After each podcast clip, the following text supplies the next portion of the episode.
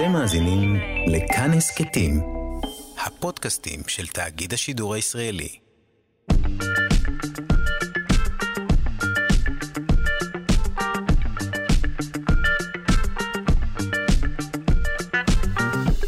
שלושה שיודעים.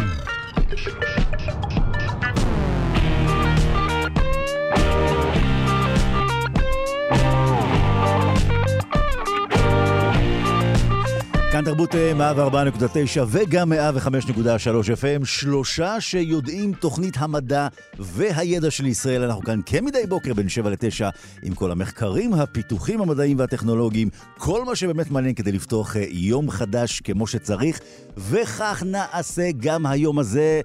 חצי מחופשים, כי מחר החגיגה הגדולה, היום אנחנו ככה לקראת, יש כאלו כבר שבתענית, אז אנחנו היום אה, מיד עם הדברים החשובים באמת אה, במדע ובטכנולוגיה. אז אה, במה נעסוק היום כאן אה, באקדמיה שלנו? אז אנחנו יודעים שישנם אנשים שבאמת אה, מתעסקים בבעיות קיומיות רציניות. לא, אתם יודעים, המפץ הגדול, והדבר... ממש דברים רציניים הרי גורל. כמו למשל, מה לנשנש ליד הקפה של הבוקר. אז אם אתם בעניין של נשנוש פאי, פאי יכול להיות בסדר, אלא אם אתם חוגגים איתנו את יום הפאי שנחגג השבוע, שזה בכלל משהו מתמטי בכלל, וזה לא מומלץ לנשנש, כי טוענים שנקודות עשרוניות נתקעות בין השיניים. אז אולי לא כדאי לנשנש את הפאי. מה שכן אנחנו נוכל אה, לגלות לכם, אנחנו לא רק נעסוק ביום הפאי, אנחנו נגלה עוד מעט קאט uh, במה עדיף להשתמש למניעת הידרדרות קוגניטיבית. האם ברובוט חברתי, כזה שיאכל איתכם את הפאי, או בקסדת מציאות מדומה? גם את זה אה, חקרו חוקרים, וגם נעסוק בעניין הזה. אה, אם אה, ניסיתם להיכנס לאתרים ממשלתיים ב-48 השעות האחרונות, ואפס, לחצתם על המחשב, עשיתם Enter, Enter, ושוב Enter, וזה לא עבד. מתקפת סייבר על האתרים הממשלתיים, גם בכך נעסוק. נחגוג יום הולדת לסטיבן זונטהיים, נכון שהוא לא הזמין אותנו, אבל בכל זאת אנחנו נתגבר ונפרגן לו. נעסוק בתורת המשחקים של החיידקים. כן, כן, גם זה.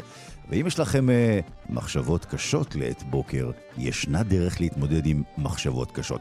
ולסיום אפילו נגלה, אה, ישנם מחקרים שטוענים שהסביבה החברתית שלנו לא באמת מגוונת כמו שחשבנו. אז אנחנו כאן בודקים את זה כרגע. אני מסתכל מעבר לזגוגית, אני רואה את רז, אני רואה את אלכס, אני רואה את מקלר.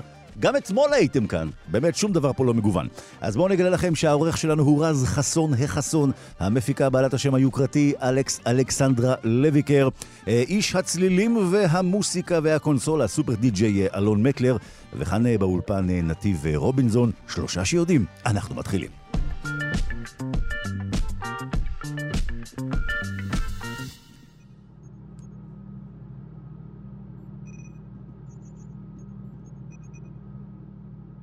לא תמיד רואים אותם, האמת היא שאף פעם לא רואים אותם, אבל הם בכל מקום. הגיע הזמן לדבר על תורת המשחקים של החיידקים, כי מחקר חדש באוניברסיטה, אה, באוניברסיטת תל אביב מצא כי בדומה לתורת המשחקים של בני אדם, כך גם הפאג'ים עושים אה, שקלול של כל האפשרויות העומדות בפניהם, ולבסוף מקבלים החלטה מושכלת בטרם יעברו ממצב רדום למצב של התקפה. עד כדי כך.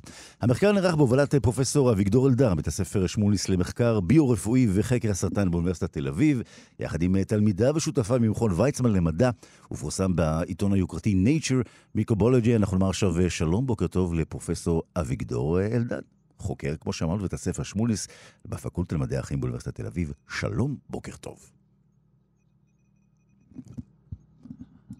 אז ככה, ישנה כאן אה, אה, בעיה, נכון, אוקיי, בואו נעשה דבר אחר.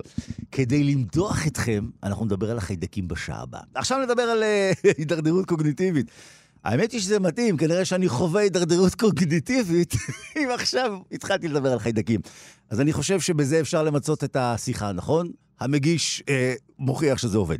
אה, נאמר עכשיו אה, שלום בוקר טוב לפרופסור שלי לוי צדק, אה, ראשת המעבדה לחקר הקוגניציה, הזקנה והשיקום באוניברסיטת בן גוריון בנגב. בוקר טוב. בוקר טוב. אז איתך נעשה באמת אה, אה מיד אה, שיחה מציאותית לחלוטין, לא רק שקשורה לקסדת מציאות מדומה לרובוט חברתי, כי יש ניסוי ראשון מסוגו. נעשה במעבדה שלך, ושם נחשפו תוצאות מפתיעות. ממצאי מחקר התפרסמו בכתב העת International Journal of Human Computer Studies, ושם נשאלה השאלה באמת, אמ, האם עדיף רובוט חברתי או קסדת מציאות מדומה? אז קודם כל בואו ניגע בסוגיה. הסיבה שאנחנו זקוקים בכלל לנושא הזה? היא שאנחנו עם הגיל חווים הידרדרות קוגניטיבית. כן. אה, זה חלק מתהלוך ההזדקנות הטבעי, ואחת הדרכים לשמר את היכולות הקוגניטיביות שלנו היא לתחזק אותן. אז יש מי שאוהב לפתור סודוקו, ויש מי שלומד שפות, ויש מי שעושה מפגשים חברתיים והולך לעשות אה, פילאטיס אחרי הצהריים, וכל הדברים האלה מאוד טובים וחשובים. יש גם אה, אפליקציות כאלה בטלפון, שאולי אתה מכיר, mm-hmm. שגם מאפשרות לנו לתרגל תרגול קוגניטיבי. ומה שעניין אותנו לראות זה איזה סביבה, אם זה באמת אפליקציה, אם זה איזשהו רובוט ש, שהוא זה שנותן לנו את התרגילים, או אם אנחנו חובשים קסדת מציאות מדומה, באילו, באיזו סביבה אנשים הכי מעדיפים לתרגם. זה בעצם מה שבדקנו. עכשיו, כשיצאתם לבדוק את העניין הזה, אנחנו יודעים שלכל מחקר יש את הנחות המחקר שלו. Mm-hmm. שיערתם שהתוצאה תהיה? כמובן שאנשים יעדיפו רובוט, ולמה שיערנו את זה? מדוע? כי זה מה שהם הראו אה, מחקרים לפנינו. כי בדרך כלל יש שיטה שכשמשווים רובוט למסך, רובוט למציאות מדומה, אז לוקחים את הרובוט עצמו, ואז מעתיקים אותו לתוך המציאות המדומה ואומרים מה אנשים מעדיפים. ותמיד הרובוט מנצח. עכשיו, זה לא משחק הוגן, כי אה, הרובוט, יש לו את ה, אה, מה שנקרא ההתגלמות הפיזית שלו במרחב, הוא הרבה יותר מעניין מאיזושהי mm-hmm. דמות אה, שרצה על מסך. ומה שאנחנו אמרנו זה, זה לא עושים את זה נכון, זה בכלל לא הדרך. כלומר, כלומר את, להשוות... אתם הימרתם על הרובוט, כי את אומרת באמת, על פי מחקרים קודמים, אנחנו יודעים שבעצם, את יודעת, המדע נבנה לבנה על לבנה, מחקר על מחקר, והלבנה שלכם, יש לנו אה, באמת, כפי שאנחנו יודעים, לקחה אותנו למקומות אחרים, ולפני שתסבירי לנו איך זה קרה, אה, הופתעתם, נכון? זאת אומרת, זה, זה, כן. זו תוצאה מפתיעה, נכון שלי? נכון, ו- ו- וחדשה מסוגה, זאת אומרת, בדרך כלל התוצאות אומרות חד משמעית רובוט. כדי לגלות שזה לא רובוט, מה עשיתם? אז במקום להעתיק את הדמות של הרובוט, או נקרא לזה אבטאר, אל תוך המציאות המדומה, mm-hmm. אמרנו בואו נראה אם אנחנו רוצים להשוות פלטפורמה לפלטפורמה, כאן אני קוראת פלטפורמה לדבר שמעביר את, ה, את האימון הקוגניטיבי, זה יכול להיות הרובוט או המציאות המדומה. אז אם אני רוצה להשוות אותם, אני צריכה בעצם לקחת את המיטב שיש לכל אחת להציע. מה הכי טוב שהרובוט יכול לעשות, ומה הכי טוב שהמציאות המדומה יכולה לעשות. עכשיו, אורית כוכבי ואני, אורית כוכבי הסטודנטית, המסטרנטית אה, שעשתה את המחקר הזה, mm-hmm. אמרנו, הדרך הכי נכונה לעשות את זה היא לתת למציאות המדומה לעשות את המיטב שלה. ומה המציאות מדומה עושה הכי טוב? היא עושה, נותנת תחושה שאתה נמצא במקום אחר לגמרי. אתה יכול לעטות את הקסדה הזאת, זו קסדה של 360 אה, מעלות. מה שזה אומר זה שברגע mm. שחבשת אותה, לאן שאתה לא מסתכל אתה רואה את העולם האחר שבו אתה נמצא. אוי, זה נפלא. ממש. ואורית יצרה אה, מעין אה, סיפור אה, לגמרי, שאתה נכנס, אתה מגיע לדירת Airbnb, יש לך מפתחות שנמצאים בתוך קופסה, כדי לפתוח את הקופסה אתה צריך לפתוח... אה, לעשות איזשהו תרגיל קוגניטיבי. למה לא הזמנתם אותנו? זה נשמע כמו חדר, חדר בריחה שאנחנו היינו נהנים להיות בו. אגב, עשינו בניסוי אחר גם חדר בריחה עם רובוט. כיף מאוד. נהדר. אז אה, אורית כוכבי, כמו שאמרנו, המסטרנטית, אה, כמה אה, נבדקים אה, היא לקחה לניסוי שאותו היא ערכה? 64. מבוגרים, צעירים? גם וגם, 32 מבוגרים, 32 mm, צעירים. אוקיי. Okay. אה, ובחנה את העדפות. אחד הדברים שרצינו לראות זה אם העדפות משתנות עם גיל. אה, אז, אז אני רק אסיים רגע לומר, אז במציאות המדומה, כן, כן, כן. היה... הופ. נעלמה לנו מרואיינת נחמדה וחביבה בשם פרופסור שלי לוי צדק. לדעתי, אה, ייתכן והיא חבשה זה עתה את הקסדה. ועברה למערך של מציאות מדומה אחרת. אה, מיד אנחנו אה, נשיג בחזרה את פרופסור אה, שלי לוי צדק כדי לגלות האם באמת המציאות המדומה תסייע במקום הרובוט, ואז נדע כולנו את התשובה הנכונה. חזרת אלינו, פרופסור שלי לוי צדק? חזרתי, חזרתי. אני, אני הימרתי כאן בשידור שעברת זה עתה למציאות של חלופית, מדומה. העדפת אותה על פני השיחה שלנו, קצת נעלבתי, אבל התגברתי, כן. קצת. מדויק. כן. אה, אז היה לנו איזשהו סיפור כזה מלא, ואנשים עברו חוויה אחרי חוויה, הם צללו בים, והם טסו במסוק, ו- ושטו בספינה, וכל פעם כדי לעבור לשלב הבא, היו צריכים לפתור אה, תרגיל קוגניטיבי. ועם הרובוט, מה שעשינו זה היה אה, רובוט קטן וחמוד בגובה של אה, בערך אה, 30 סנטימטר, mm-hmm. סנטימטרים, ו... העיניים שלו לפעמים הראו את המטלה הקוגניטיבית, יש לו מסך על העיניים, ולפעמים אה, באזור הבטן יש לו גם מסך, אז גם זה הראה את המטלה. אנשים היו צריכים לפתור את המטלה שמופיעה על, ה, על הגוף שלו, mm-hmm. והוא תוך כדי היה מספר איזשהו סיפור על היום שלו, והיה עושה אה, מתיחות ומזמין אותם לרקוד איתו וכן הלאה. השווינו באיזה סיטואציה מעדיפים לעשות את האימון. כלומר, בתיאוריה בעצם, אה, כפי שאת אומרת, אני, אני מתחבר למה שאמרת בתחילת שיחתנו, אה, לכאורה אתה תעדיף את הרובוט, הוא מדבר אליך, הוא נמצא, אתה רואה אותו פיזית. כלומר, המחקרים הקודמים בעצם נשמעים מאוד הגיוניים. נכון. הזכרנו 64 משתתפים שלקחה אורית כוכבי, אמרת לנו את המבוגרים ואת הצעירים. שני, שתי, זאת אומרת, הם התנסו כולם בשתי הפלטפורמות? נכון. Mm-hmm. בסדר שונה, זאת אומרת, לא כולם עשו קודם רובוט ואחר כך מציאות מדומה, אלא חצי ככה, חצי ככה. אה, ומצאנו שהרוב אה, המוחלט העדיף לעבוד עם המציאות המדומה. Mm. אגב, אה, כמה כן. אחוזים? 66 אחוזים. 66, וזה גם הצעירים וגם המבוגרים, או שאגב, נכון. כאן הייתה איזושהי אה, חלוקה, כי בכל זאת אולי הצעירים מתחברים קצת לזה יותר, לא? ציפינו שיהיה איזשהו הבדל בגיל, ולא היה הבדל, לא בגיל או במגדר. אה, ו- וזה היה ממש קונסיסטנטי בכל התת הקבוצות. מה שכן מעניין זה שאלנו אותם, הם עשו אימון אה, חד פעמי, ושאלנו אותם, אם הייתם עכשיו צריכים להתאמן משך אה, שעות או ימים, האם mm-hmm. ההעדפה שלכם הייתה משתנה? ושם ראינו גם דבר מעניין, שההעדפה כן השתנתה. לאורך זמן הם צפו שההעדפה שלהם תהיה חצי-חצי. זאת אומרת שהם יעדיפו חצי מהזמן להת... להתאמן עם הרובוט וחצי מהזמן עם המציאות המדומה. אולי בגלל שלחבוש קסדה, אולי ככה נתפס בעיני משהו קצת אה, אולי מציק, אולי מנתק מדי? נכון, נכון. נכון, ו- ויש אנשים שגם, אה, יש להם חווים תחושות לא נעימות כל כך כשהם אה, עם קסדה. כן.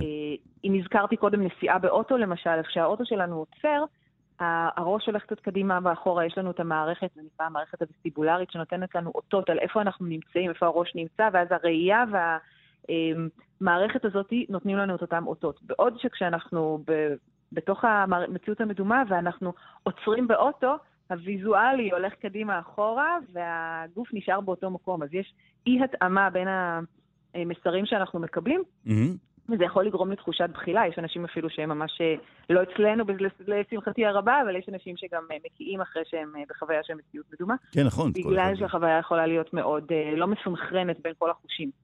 אז הנה, אנחנו בהחלט עם תוצאה מפתיעה, או כמו שאמרנו, המחקרים נבנים כלבנה לבנה לבנה, אבל אז אה, מגיעה מעבדת הלבנות של פרופסור שלי לוי צדק, ובונה את הלבנה המפתיעה הזו. אה, הזכרנו גם את, הדוק, את המסטרנטית אה, של, אה, שלך, אורית כוכבי, אה, במחלקה למדעי הקוגניציה מאוניברסיטת אוניברסיטת בן גוריון. אותו מחקר מפתיע, ועכשיו נדע שאפשר גם, אה, אותן קסדות יכולות אה, להגן מפני הידרדרות קוגניטיבית.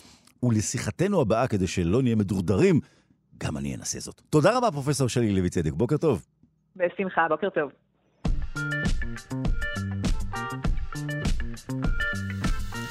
אם ניסיתם להיכנס אה, לאתרים אה, ממשלתיים ביומיים האחרונים, בעיקר אה, לפני 48 שעות, ייתכן ונתקלתם בבעיות שונות.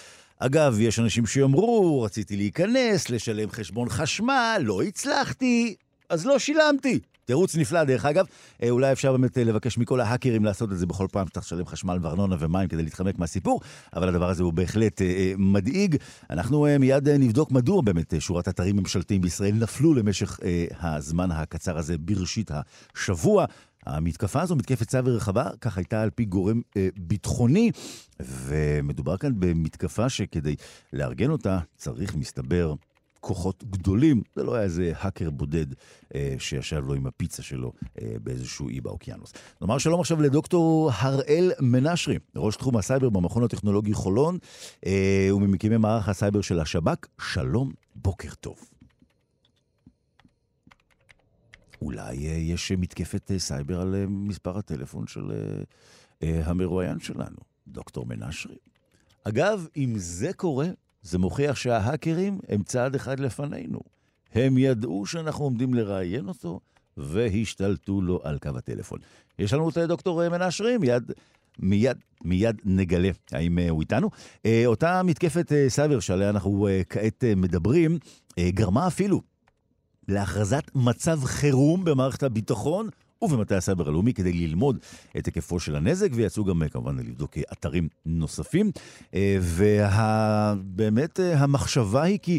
מדובר במתקפה מתואמת היטב, אה, שהגיעה ממחשבים רבים, רשת מחשבים כזו, אה, שמיד נשמע עליה, בשליטתם אה, של התוקפים, אותה רשת שבעזרתה הם תקפו אותנו.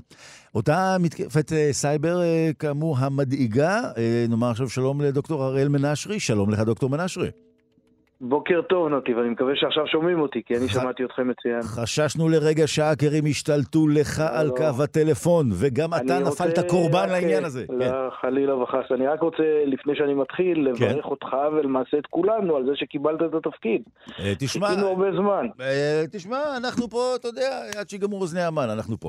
אה, תראה, אז כמו שאמרנו, מתקפת הסייבר הזו, ואנחנו מיד נרחיב בעזרתך, אנחנו יודעים, ולא בגלל שעכשיו היא הייתה גם על הבית שלך היום בבוקר, אלא אנחנו יודעים שהיא הייתה מאורגנת על ידי כוחות גדולים, אולי אפילו בהיקף של מדינה או ארגון. זאת אומרת, יודעים שזה לא אה, כמה האקרים בודדים, נכון?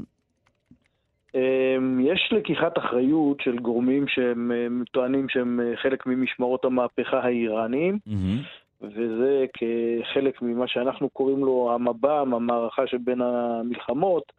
וכתגובה על כל מיני אירועים שישראל אה, עושה. אני רוצה רגע לומר שאיראן במהלך השנתיים האחרונות, למעשה מסביבות אה, סוף מרץ, אה, תחילת אפריל 2020, mm-hmm. לפני כשנתיים, התחילה לבצע תקיפות בצורה קצת שונה על מדינת ישראל. התקיפה הזאת היא קצת אחרת, כי זאת לא בדיוק תקיפה מתוחכמת מאוד, זאת תקיפת מניעת שירות. מבוזרת, גם אה, האקרים אה, פליליים עושים תקיפות כאלה לפעמים. אבל, אה, אבל עדיין אנחנו יכולים לשער שבכל זאת זה כן ארגון גדול, למרות ש...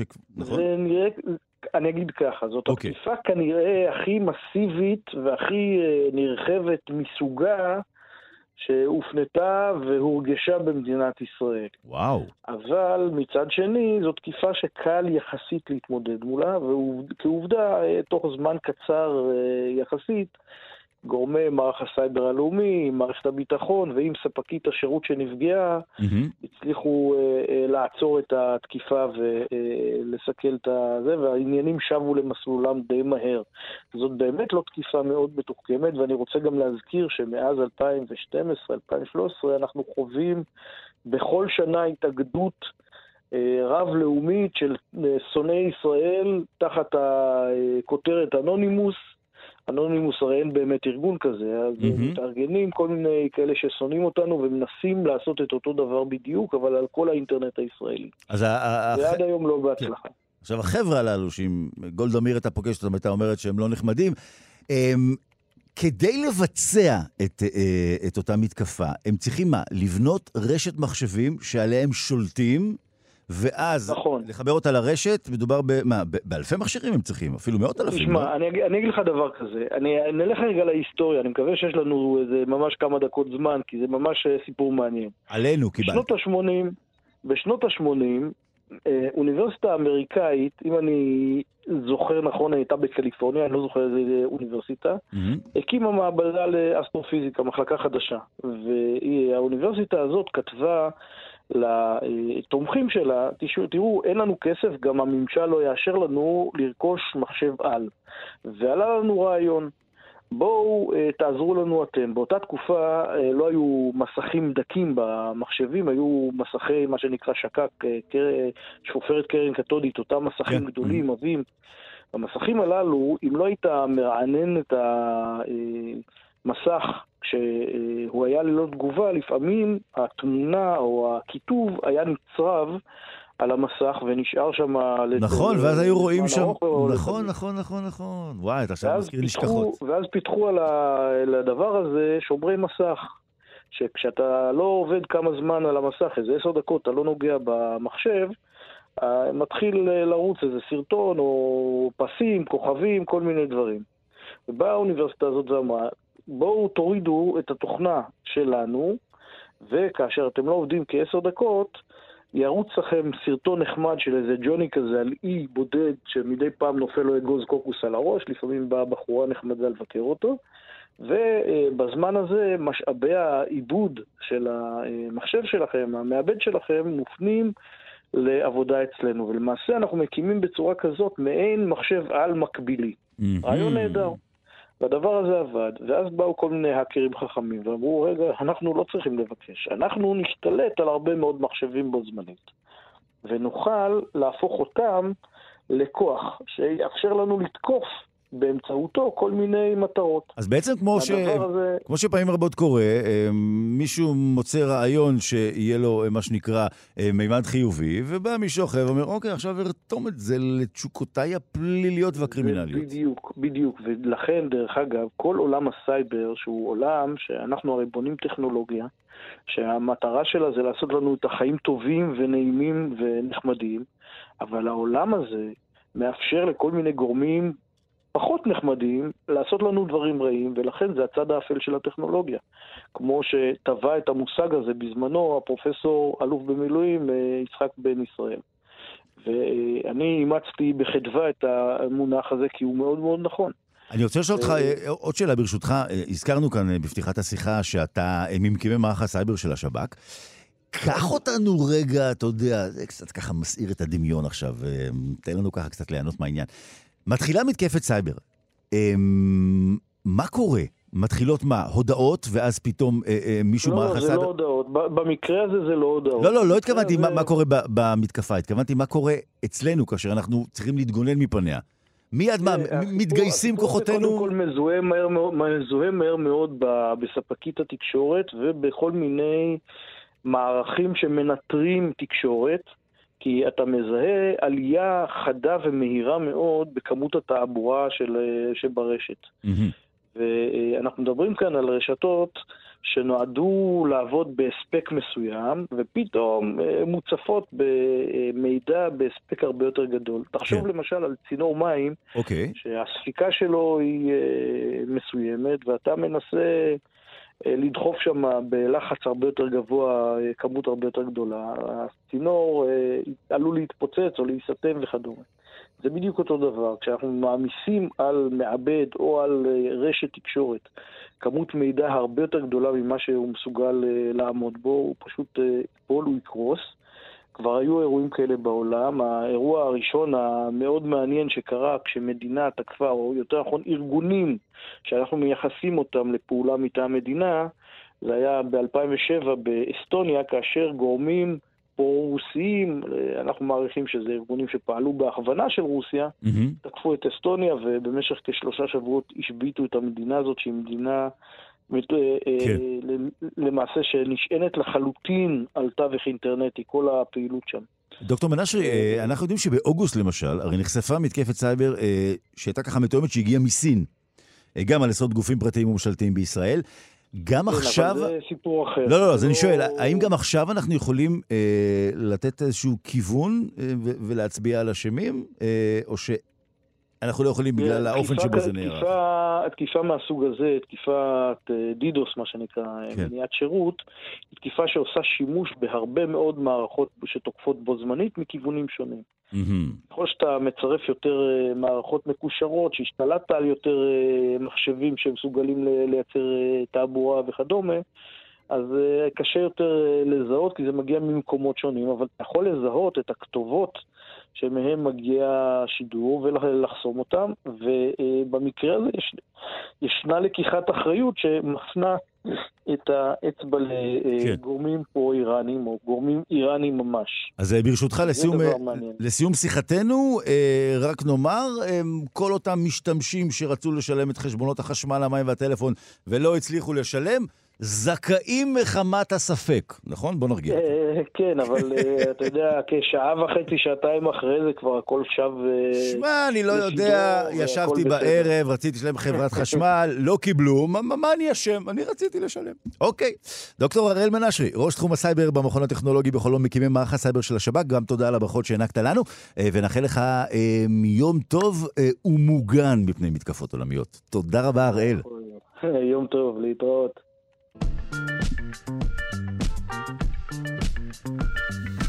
כאן תרבות 104.9 וגם 105.3 FM, שלושה שיודעים תוכנית המדע והידע של ישראל. רוני דלומי כאן שרה על חומות השתיקה. אנחנו נודה לה, אבל נהפוך את השתיקה הזו לשיחה, כי אנחנו צריכים להמשיך ולשוחח כאן. תחפושות רבות ברחובות ישראל לכבוד חג הפורים. האם ראיתם מישהו מחופש לדיונון ערפדי? האם ראיתם? אם כן, אם היו לו שמונה זרועות, אמרו לו, חבר, אתה צריך עשר זרועות. אנחנו מדברים עכשיו על uh, הדיונון הערפדי, מין יחיד ששרד uh, בסדרה שלו. מדובר על מאובן חי uh, שבמשך שנים נחשב ליצור שנעלם מהעולם, אבל מאובן חדש ויוצא דופן שנחשף במונטנה, מעניק לנו הצצה לאב הקדמון המוכר ביותר של דיונוני הערפדים. וכדי לעשות היכרות מקרוב עם, ה... עם החבר הנחמד הזה. נאמר שלום בוקר טוב לפרופסור נדב ששר, מהתוכנית לביולוגיה וביוטכנולוגיה ימית של אוניברסיטת בן גוריון, קמפוס אילת. שלום, בוקר טוב. בוקר טוב, בוקר אור, חג שמח. חג שמח. אז תראה, מי שרוצה להתחפש לדיונון ערפדי, יחשוב שיש לו שמונה זרועות, בעצם יש לו עשר. בוא נבין קודם כל, אם מעולם לא פגשנו דיונון ערפדי, מי זה הבחור הזה בכלל? אוקיי, בואו נעשה את הסדר. אנחנו מדברים בעצם על המעבר בין ג'נונים לתמנונים. כאשר בסך הכל אנחנו חושבים על זה, אז הקבוצה הזאת של ג'נונים, תמנונים וכל אלה, התחילו בכלל באמוניטים או הנאוטולוסים, אותם מאובנים גדולים שאנחנו מכירים ממקומות שונים, כולל ממכתש רמון, mm-hmm. שהם מסתובבים להם בימים ומחפשים להם טרף, בדרך כלל דברים שהם יותר איטיים, אפילו פצועים, מתים, ויש להם הרבה מאוד זרועות ושריון גדול. כן. עם הזמן התפתח קבוצה, קבוצה אחרת, קבוצה של הדיונונים שאנחנו מכירים אותה, שדי ויתרו על השריון, נשאר להם רק משהו שריד שלו בתוך הגוף, והם מאוד מהירים, הם שוחים בגוף המים, יש להם עשר זרועות מתוך כל העשרות שהיו קודם, mm-hmm. והם הלכו ו... והם רודפים אחרי הטרף, מתקרבים אליו במהירות ותופסים אותו. אנחנו יודעים שכאשר בעל חיים מסוים מוותר על תכונה מסוימת, זה כי הוא כבר לא זקוק לה. אתה אומר כאן, פרופסור ששר, שהם ויתרו על השריון? הם, מה, הגיעו כבר למצב שהם לא זקוקים לו כי... הם החליפו אסטרטגיה. במקום להיות בעל שריון כבד, אבל בעל כושר תנועה מאוד מאוד איטי, אתה לא יכול לעשות שום דבר עם הטרף שלך, צריך לקוות שהוא כבר פצוע, ישן, משהו כזה. הם עברו לאסטרטגיה אחרת, שבעצם הם, מהירים, הם יכולים לרדוף אחרי דברים, והם יכולים לתפוס אותם. כלומר, עברו מטנקים לחיל רגלים לסיירת. לסיירת, בדיוק. כן. לכאלה, לכאלה קלים ומהירים. כן.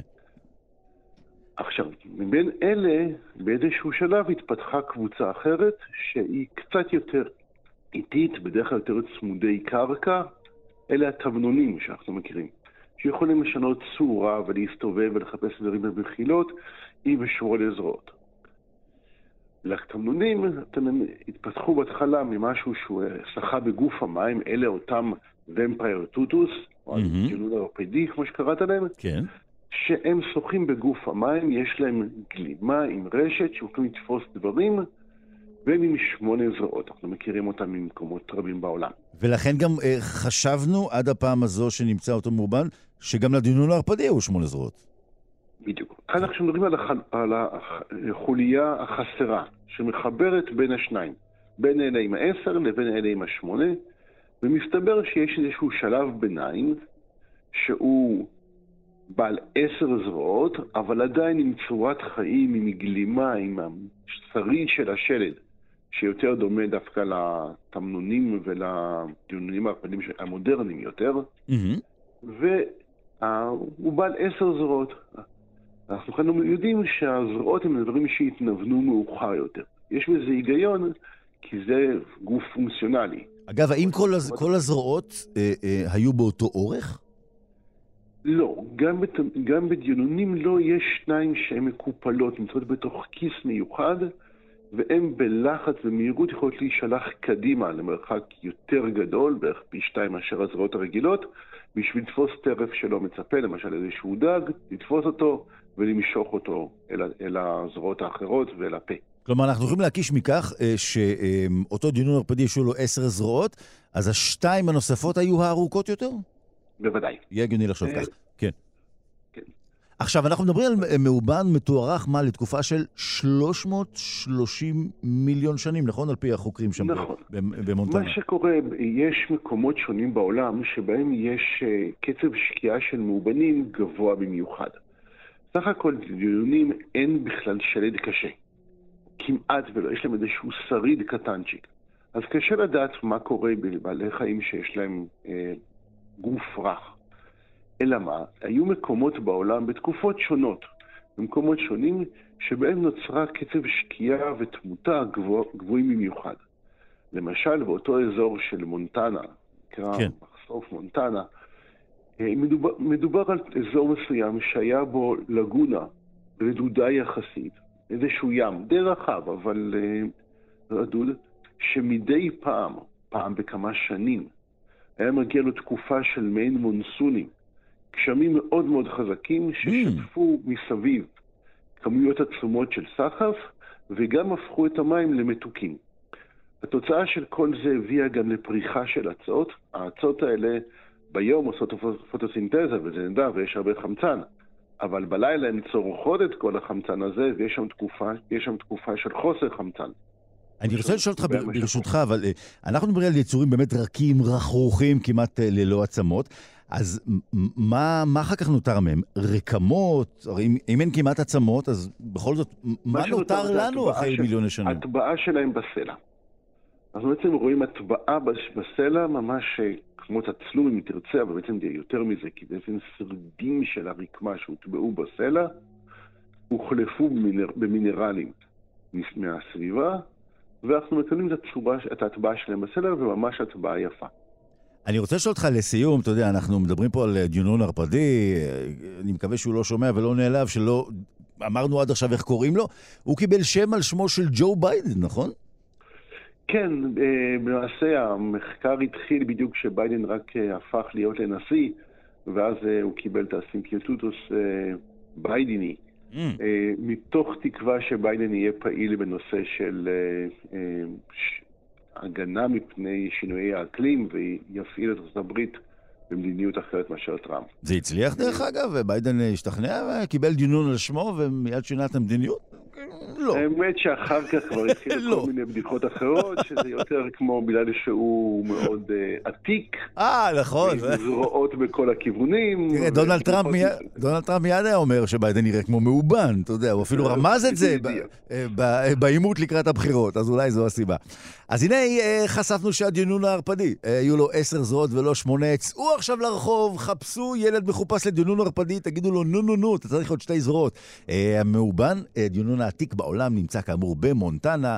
אה, ג'ו ביידן קיבל את הכבוד, ואנחנו קיבלנו את הכבוד לשוחח עם פרופסור נדב ששר, מהתוכנית אה, לביולוגיה וביוטכנולוגיה ימית, אוניברסיטת בן גוריון קמפוס אילת. תודה רבה, ושיום תודה, תודה מאובן ושמח לכולנו. תודה. תודה.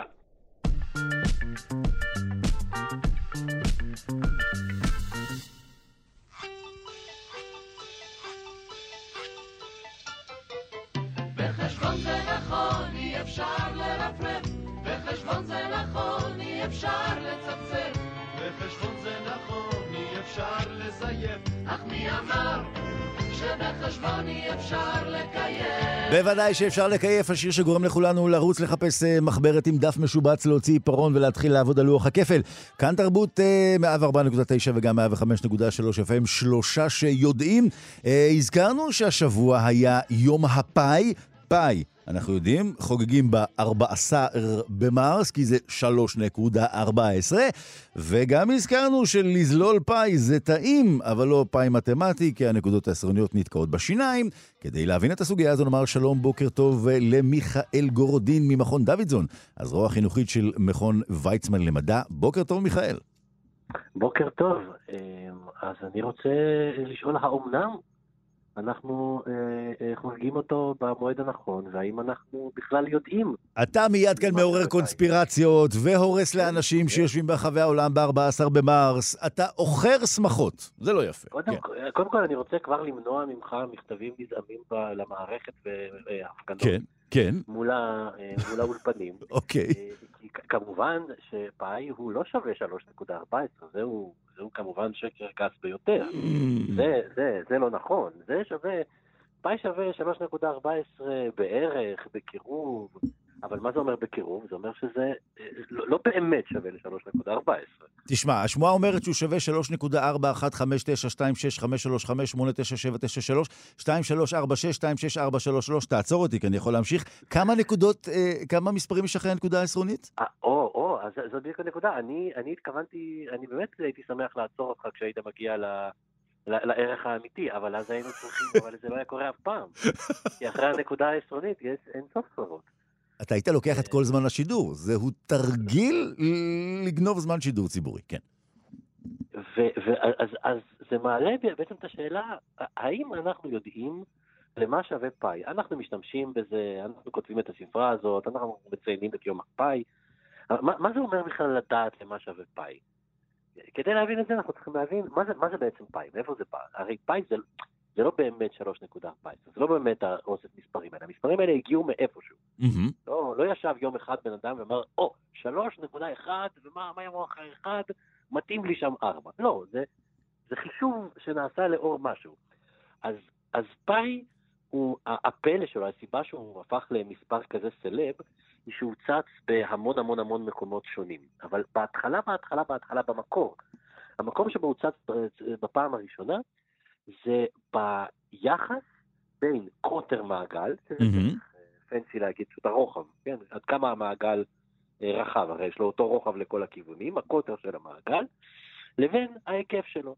זאת אומרת, כמה פעמים אני צריך לקחת את, ה, את הרוחב שלו, את הקוטר של המעגל, כן. כדי לבנות מזה את כל הגדר, את כל ההיקף. שזה, שזה חצי מהרדיוס בעצם גם, נכון? פי שתיים מהרדיוס. אה, פי שתיים מהרדיוס, כן.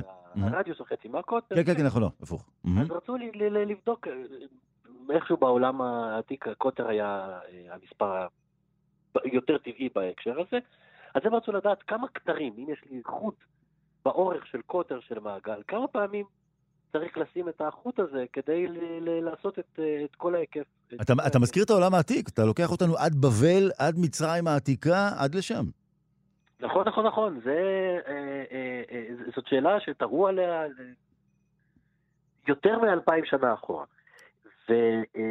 אנחנו יכולים להאשים את ארכימדס, שהכניס אותנו לכל הלופ המחשבתי הזה, נכון? ארכימדס קצת יותר מאוחר, ארכימדס סיפר הרבה מהדברים האלה, ארכימדס לקח את כל ה... המון מהאינטואיציות שהיו ונתן להן דרך יותר מסודרת, הוא ידע להגיד דברים הרבה יותר מדויקים על פאי, אבל הרעיון הזה אפילו כבר בתקופת ארכימדס זה כבר היה חדשות ישנות. הבעיה היא שהחבר'ה האלה, הם כולם הבינו שאין להם מספר לזה.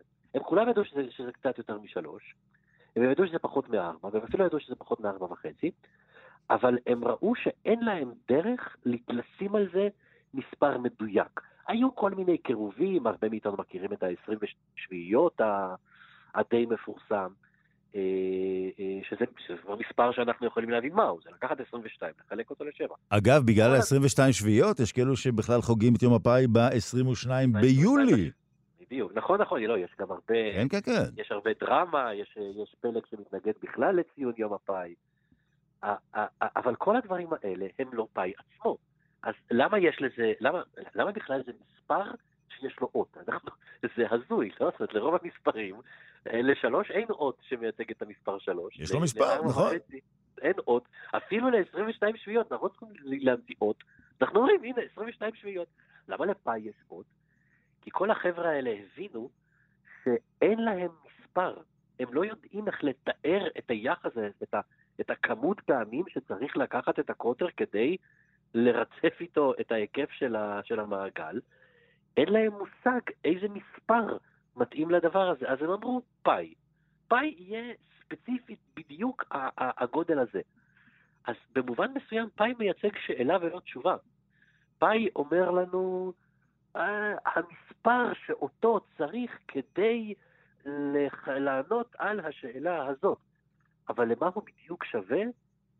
הם לא ידעו, להם היו קירובים, זה אחד הדברים שעשה ארכימדס. אז שמע, היות וככה רמזת לי בתחילת השיחה, שאם אני אתן לך לומר את כל המספרים אחרי הנקודה העשרונית, אה, ייגמר לנו הזמן, אז אני עכשיו אומר לך שנגמר לנו הזמן. אה, אז רק אה, נחתום את שיחתנו. אה, בעובדה שאנחנו, כמו שאמרת, יצאנו גם עם שאלה אחרי התשובה. ואגב, אם הייתי ממשיך לקרוא לך את הספרות, באמת, זה היה הרבה מאוד. אני מבין שיש אנשים, אגב, בעולם שלומדים את זה בעל פה ויכולים לדקלם כמויות של ספרות אחרי הנקודה העשרונית. מאות. מאות, מאות כן. נכון. אז אפשר לקחת אותם, ואגב, לתת להם לעמוד ולדקלם, ואז זה יעבוד טוב. אז אנחנו... גם תוכנית חדשה. גם תוכנית חדשה, כן. אז אנחנו בסימן יום הפאי. נאמר תודה רבה ומרובה לך, מיכאל גורדין, מכון דוידסון, הזרוע החינוכית של מכון ויצמן למדע, אה, ונחגוג גם ב-22 ביולי. אתה יודע מה? נעשה שיחה גם ב-22 ביולי. תודה רבה, מיכאל. בשמחה.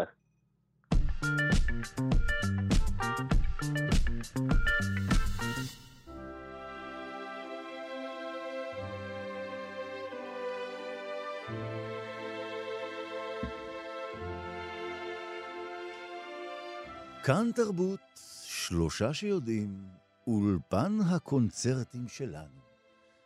הנה, אני באתי עם פפיון, רז חסון בא עם האות המנצח שלו, ואנחנו עכשיו נאלץ להפריע למוסיקה היפה הזאת כדי לומר אה, בוקר טוב לרונה ישראל קולט. בוקר טוב, רונה.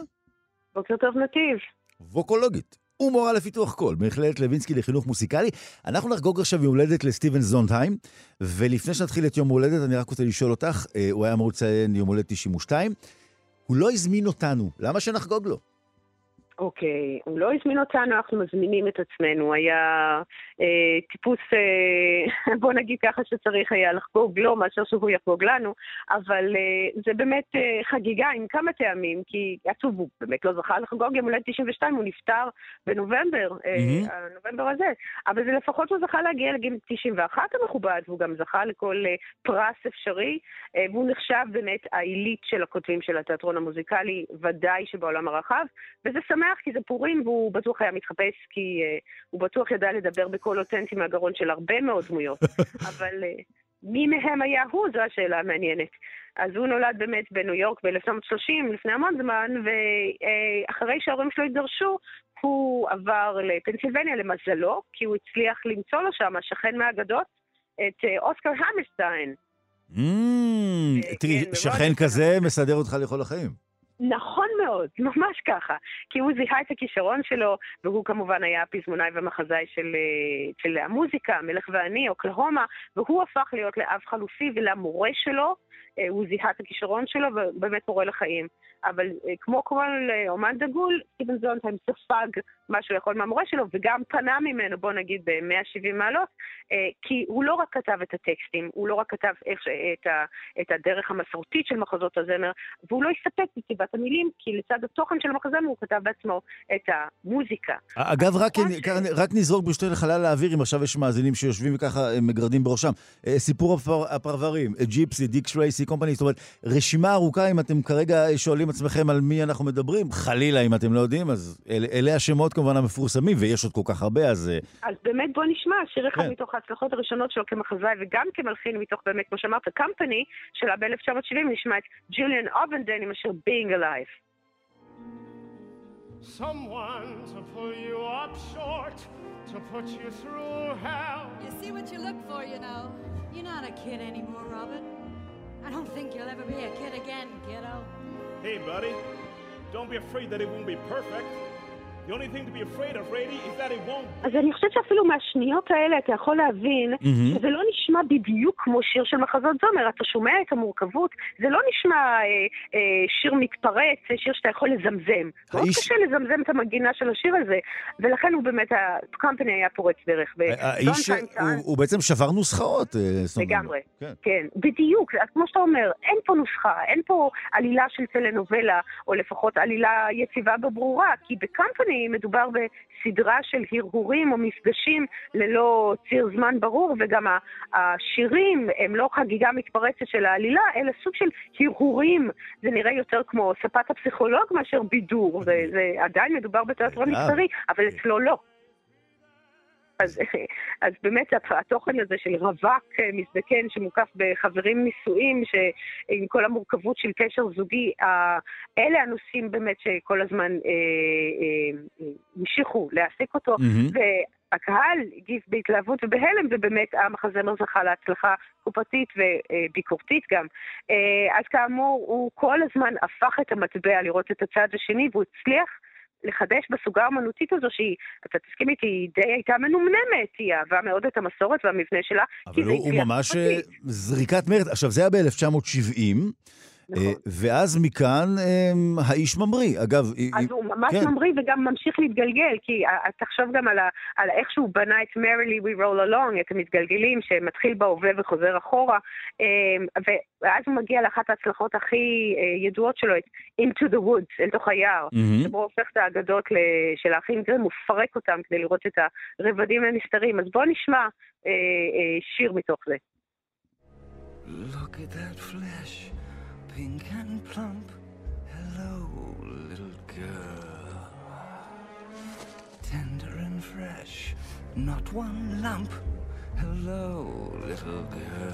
אז בואו נשמע את זה ברקע ונראה, זה ג'וני דפ, שהוא מתגלה גם כזמר מעולה, מתוך אה, הסרט, אה, שני סרטים נעשו, אה, מאוד, הרבה סרטים, אבל זה, השניים המוצלחים זה סוויני טוד ו-Into the Woods, ויש שם גם... אגב, אני רוצה לשאול אותך, כאן הוא גם לקח עוד שהוא, ככה, מרחיק את הקו, הוא שילב פה ככה סיפורים מאגדות האחים גרים, סינדרלה וכל מיני, וכיפה אדומה, זאת אומרת, האיש היה לו גם אומץ לערבב פה כל מיני דברים.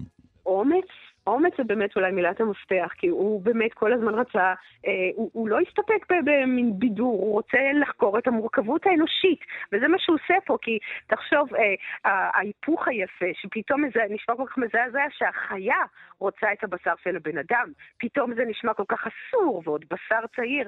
האמת שזה, אה, הוא עשה גם בסוויני טוד, מה שיפה שם, שגם כן אוכלים בשר אדם. מעניין אותי אם אחד מהמאזינים יודעים אם, אם סטיבן זונדהיים היה צמחוני, אבל מה שמושך אותי עליו זה המורכבות של המוזיקה והשילוב עם ההומור המושחז וההפתעות האלה והתובנות העמוקות. איך הוא ידע לתאר כל כך טוב חיי נישואים כשהוא מרבית חייו לא היה נשוי, התחתן רק בגיל 87 עם גבר שצעיר ממנו ב-50 שנה.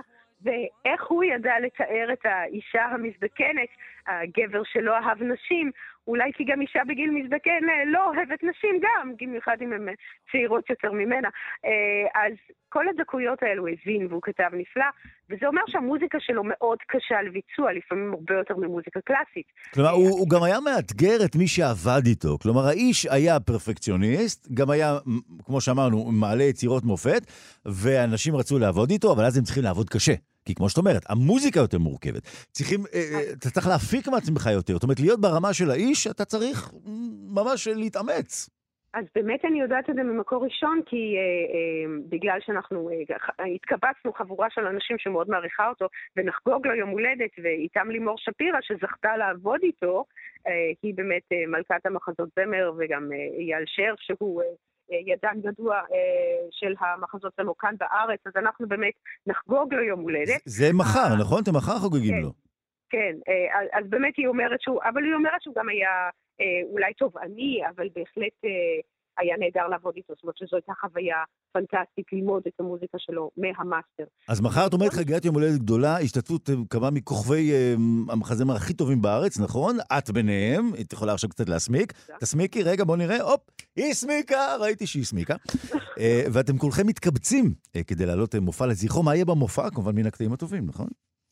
כן, כן, וגם את התובנות שלנו על, על איך אנחנו מצליחים לשיר את המוזיקה שלו אה, בכל מיני ז'אנרים, כי אנחנו, אתה תשמע זמרים מכל מיני אה, סוגות, כי הוא, מה שהוא עשה, הוא באמת הצליח לטשטש את, ה, את הקווים של הז'אנרים. אז, אז אנחנו, לדעתי זה לצערנו, אופרה של המאה ה-21. לצערנו חייבים לסיים, רונה. אז, אז בוא נסיים אם, באמת עם אחד השירים הכי כן. ידועים שלו, הכי אהובים, Send in the Clowns, ונשמע את ברברה סטרייסנט.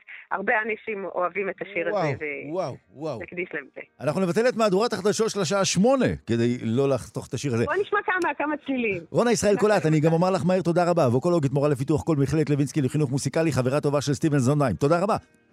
בוקר טוב.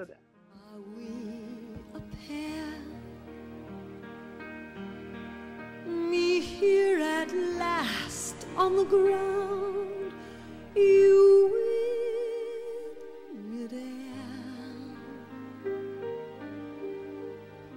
Send in the clown.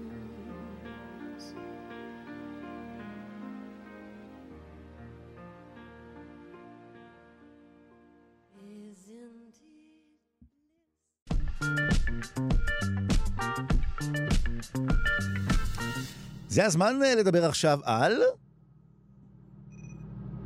אתם שומעים ברקע? יפה. אנחנו מיד צוללים לתורת המשחקים של החיידקים. אכן כן.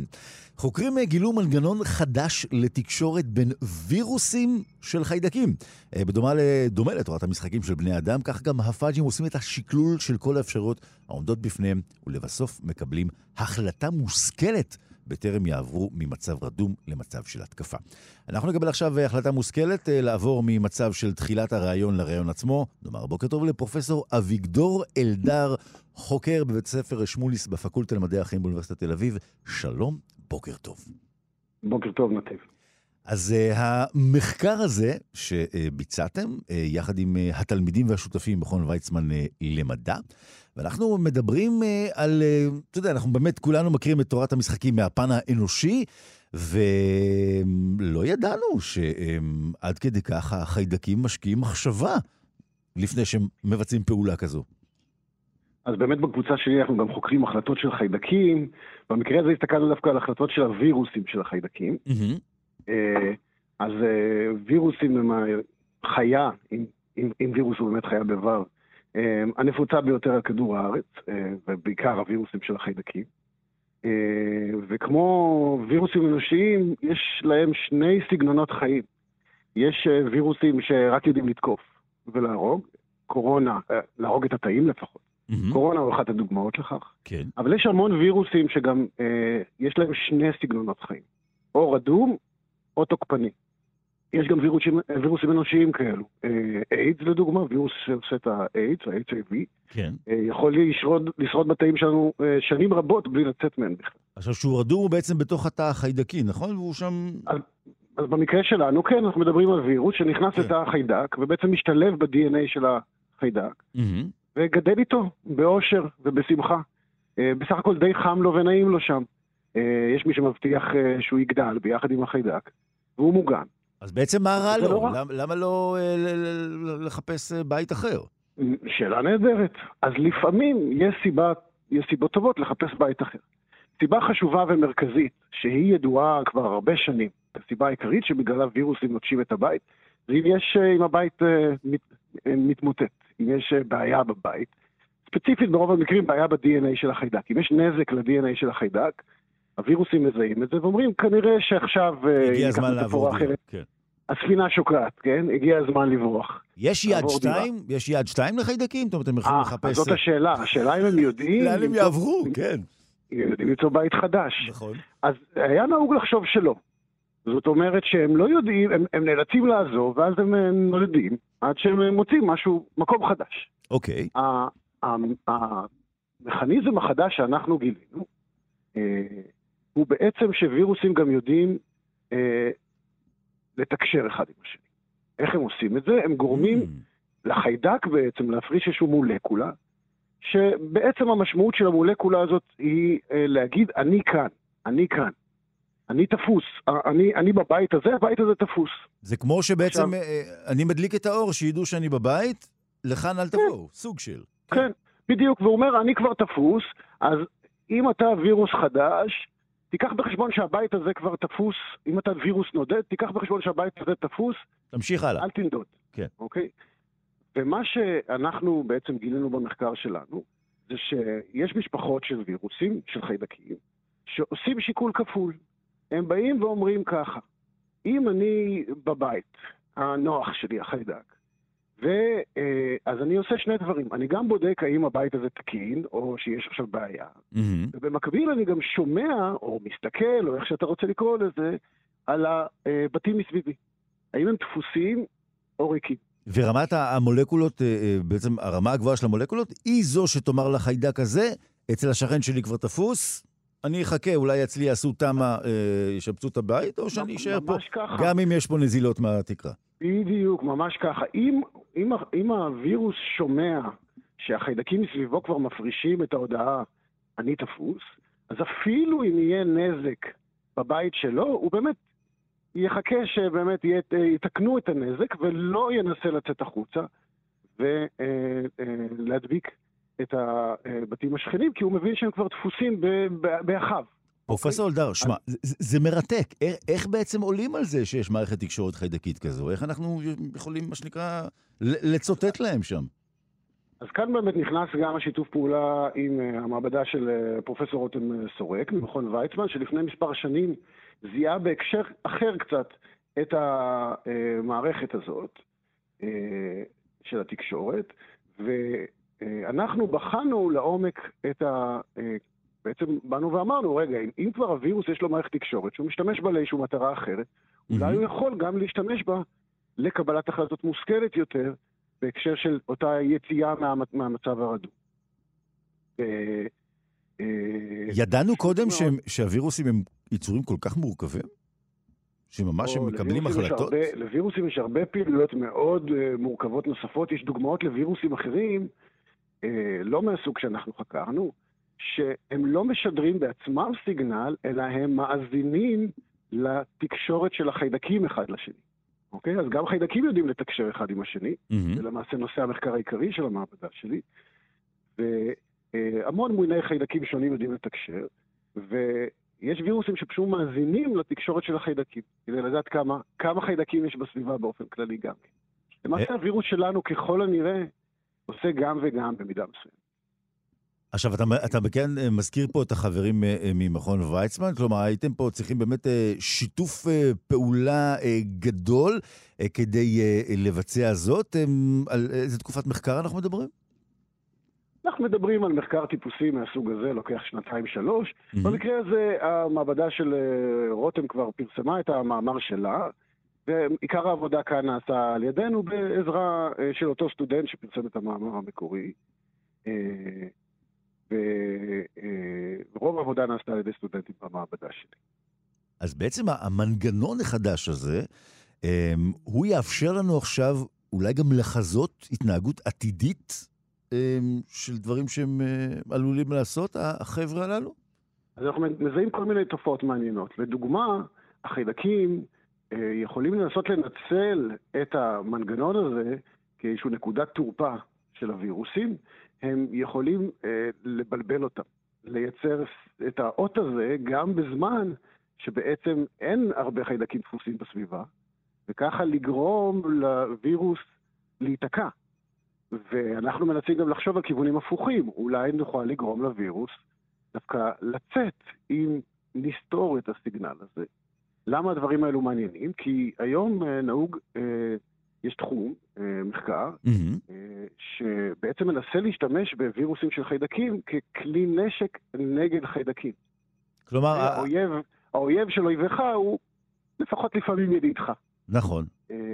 ואם אנחנו נוכל לתמרן וירוסים להיות יותר תוקפניים, לדוגמה, כלפי חיידקים, אז אולי נרוויח מכך.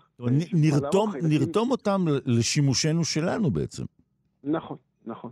זה תחום שנקרא פייג' תרפי, שהיה לו פריחה לפני הרבה שנים, האנטיביוטיקה די אה, אה, הורידה את הצורך בו, ובשנים האחרונות, ככל שיש יותר ויותר חיידקים שעמידים לאנטיביוטיקה, התחום הזה זוכה לפריחה מחקרית מחודשת. אתה תיארת פה סוג של פייק ניוז, כלומר, אה, הם יוציאו איזשהו מסר אה, מבלבל, וכך הם, מה שנקרא, יוכלו לבלבל את האויבים שלהם. נכון, אז תורת המשחקים של החיידקים באמת מכילה הרבה מאוד מקרים שבהם חיידקים מנסים לעשות מניפולציות אחד לשני. לגרום להם, לגרום שחיידק אחד גורם לחיידק אחר לחשוב שהוא נמצא בסביבה שונה ממה שהוא באמת נמצא בה. זה לא טריוויאלי, זה לא קל, זה דורש מהם הרבה השקעה ולא תמיד זה כדאי, אבל יש מקרים שאנחנו מסוגלים לזהות שבו, שבהם זה כדאי. ובוודאי ובוודאי שזה כדאי לנו. שמע, אני יכול לומר לך שמשיחתנו אפשר לצאת בתחושה שלא רק שיש מערכת תקשורת חדשה בין, אה, בין הווירוסים לחיידקים, אלא שהחיידקים הרבה יותר אנושיים ממה שחשבנו. גם את זה אנחנו מבינים. אה, פרופסור... הם מרמים, כן. הם משקרים, הם עושים הרבה מאוד דברים. כמובן שהם לא עושים את זה מאיזושהי החלטה אה, מודעת, אלא ככה הם פשוט מאוד בנויים. בקיצור, הם יותר דומים לנו. אה, פרופסור אביגדור אלדר, אה, נזכיר חוקר בית הספר שמוניס בפקולטה למדעי החיים באוניברסיטת תל אביב, תודה רבה, בוקר טוב. תודה רבה, נתיב. להתראות.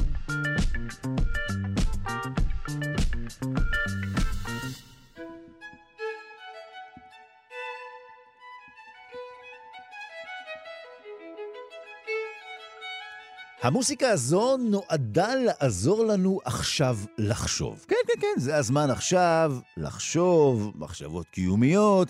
הם, לפעמים אומרים, יש דברים קשים ושליליים, תחשוב על זה טוב טוב, זה יעזור לך. אבל, האם באמת זו הדרך להתמודד עם מחשבות קשות? אנחנו מיד נברר זאת בעזרתה של דוקטור טל מורן מהמחלקה לחינוך ופסיכולוגיה באוניברסיטה העברית. אה, בוקר טוב, טל. בוקר טוב, טל. אולי טל עכשיו חושבת אם כדאי לה לענות לנו ולדבר איתנו, ולדבר איתנו. כן, טל. אה, עד שטל אה, תצטרף לשיחתנו, אולי יש לה קצת אה, מחשבות קשות, אז אה, אם כן אה, נצלול לעומק הדברים הללו. אז ישנן, אה, כאמור, הגישות של בואו נשב ונחשוב לעומק על אותם דברים קשים, וישנן הגישות של אה, להפך, בואו נתקרר ונתרחק מן העניין. אה, דוקטור טל מורן, את איתנו? היא תהיה מיד איתנו. אותן אה, מחשבות אה, קשות שמעסיקות אה, רבים מאיתנו, אנחנו יודעים שישנם אנשים שהאופן שבו מתרחקים, מנתקים עצמם מבחינה רגשית, הוא יכול לאפשר לנו אולי להתמודד קצת יותר טוב. עכשיו אנחנו נאמר שלום לדוקטור טל מורן, המחלקה לחינוך פסיכולוגיה באוניברסיטה הפתוחה. שלום, בוקר טוב. בוקר טוב. דעי לך שעד שענית לי, היו לי מחשבות קשות שאולי את לא רוצה לדבר איתי, והייתי צריך להתמודד עם זה, אבל הצלחת. אז אה, בוא אני אעזור לך להפחית אותם. זהו, אז אה, תראי, אז אה, כבר אמרתי למאזינים, ישנה הגישה של בואו ניכנס לדברים לדבר עליהם, וישנה הגישה של רגע, רגע, בואו נתרחק מהעניין. אז אנחנו פה בשתי אסכולות? Uh, בעצם uh, מה שאנחנו עשינו במחקר שלנו זה לבדוק איזושהי uh, um, um, המלצה של הרבה מאוד חוקרים ומטפלים, וגם הרבה פעמים של חברים שקרובים לנו, שכשאנחנו חווים רגשות שליליים קשים ורוצים uh, להפחית את העוצמה שלהם, הם אומרים לנו, אוקיי, תנסו לחשוב על, ה- על החוויה עכשיו מתוך נקודת מבט של מישהו אחר, להתרחק ממנה. כאילו מישהו מהצד צופה עכשיו על החוויה. היה לא זבוב על הקיר, אני אהיה זבוב על הקיר. אוקיי.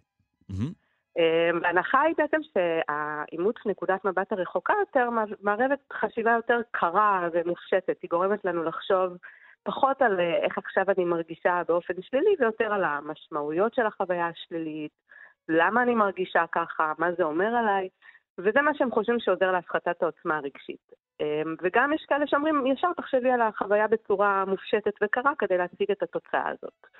נגיד אם רבתי עם, אה, עם אה, הבן זוג שלי בבוקר ועכשיו אני צריכה לתפקד בעבודה, אז במקום להתמקד בתחושות ובעצבים שאני מרגישה כרגע, לנסות לחשוב רגע איך, איך חברה שלי הייתה חושבת על הסיטואציה, וואו. או לנסות לחשוב לעומק על למה המריבה קרתה, אה, מה ההשלכות, וקצת להתרחק ממנה. אגב, במ- במנעד הרגשות, אה, אה, אתה אמרת עכשיו כאילו מריבה למשל עם בן זוג, זאת אומרת, אם ניקח מנעד של רגשות, פחד, כעס, עצב, אה, אשמה, בושה, ישנו הבדל גם ברגשות, כאילו, מה יותר קל בדרך הזו ומה יותר קל בדרך הזו? זו שאלה מצוינת, בדיוק בזה המחקר שלנו עסק. בעצם מה שרצינו לבדוק זה א', האם באמת האסטרטגיות האלה אה, יעילות, וב', האם הם, אה, היעילות שלהם בעצם תלויה בסוג הרגע שכרגע אני רוצה אה, להפחית. ובשביל לעשות את המחקר הזה, במקום לעשות ניסוי במעבדה, ביצענו מטה-אנליזה, שזה בעצם שיטה מדעית שבה במקום לבצע ניסוי כדי לבחון את השאלה שלי, אני בעצם הולכת ואוספת את כל המחקרים שהתבצעו בנושא. ככה אני יכולה לדעת מעבר להרבה מאוד מחקרים קטנים, שאולי כל אחד מהם אה, מוצא תוצאות קצת שונות, מה תחום המחקר הכללי אה, אה, הסיק. מה זה, אבל מאות מחקרים ללכת אחורה, לא? אה, אה, אלפי מחקרים, למה מאות? בסופו של דבר, אה, אה, בתוך הניתוח שלנו כללנו ממצאים של יותר מ-300 מחקרים, אבל בשביל להגיע אליהם היינו צריכות לקרוא אה, אה, אלפים של מחקרים. אני. רוצה לציין שבאמת אה, את המחקר הזה ביצעתי ביחד עם אה, פרופסור טל אייל מאוניברסיטת בן גוריון, בזמן שהייתי פוסט-דוקטורנטית שלה.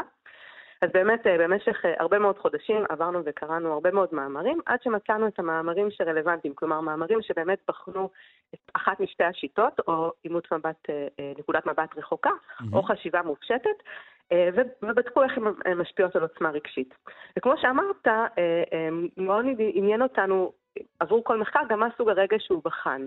כן. בעצם אה, אה, כל מחקר בחנו האם הוא עסק ברגשות שהם יותר בסיסיים, כמו פחד, כעס, עצב, שהם רגשות מולדים ואוניברסליים, הם, הם נכווים מעבר לתרבויות שונות. לעומת רגשות שהם יותר מורכבים, רגשות כמו אשמה, בושה או דיכאון, שהם רגשות שמתפתחים אה, אה, כבר במהלך הילדות, הם, הם תלויי תרבות, והם יותר מושפעים מהאופן שבו אנחנו, איך אנחנו רואים את עצמנו, או איך אנחנו חושבים שאחרים רואים, את, רואים אותנו. נגיד, נגיד אדם שבוא נאמר, אה, מבחינתו מרגיש שהוא עשה משהו לא מוסרי, אז זה גם שייך לחבורה הזו, נכון? בדיוק, כן. בדיוק, נכון, נכון. אמ, אז, אז ככה, כל אחד מהמחקרים בדקנו אה, איזה, באיזה רגע שהוא עסק, ועד כמה אה, האסטרטגיה שהוא בחן הייתה יעילה. או. מרחק מנטלי וחשיבה מופשטת, נתחיל ממרחק מנטלי. אנחנו קצת מתקשים אה, לשמוע אותך, אנחנו נוטים לחשוב שאת רצית למתוח אותנו ועכשיו להשאיר אותנו ללא תשובות עד הסוף. דוקטור טל מורן, שומעת אותנו? יש פה איזשהו אה, אה, ניתוק על בקו, אבל אה, כאמור, אה, דוקטור אה, טל מורן נתנה לנו פה את הפרטים, ועכשיו, כשאנחנו רוצים לשמוע את התכלס, היא מותחת אותנו. זה סוג של... מפה. כן, לא, זה, זה סוג של... את, את, את כאילו בונה פה את, את המתח, הבנתי. הנה חזרת אל הקו. כן, אנחנו איתך. אוקיי. אה, אז מה שמצאנו זה שמרחק מנטלי באמת מפחית עוצמה רגשית, אבל הוא עושה את זה טוב יותר עבור רגשות בסיסיים לעומת רגשות מורכבים.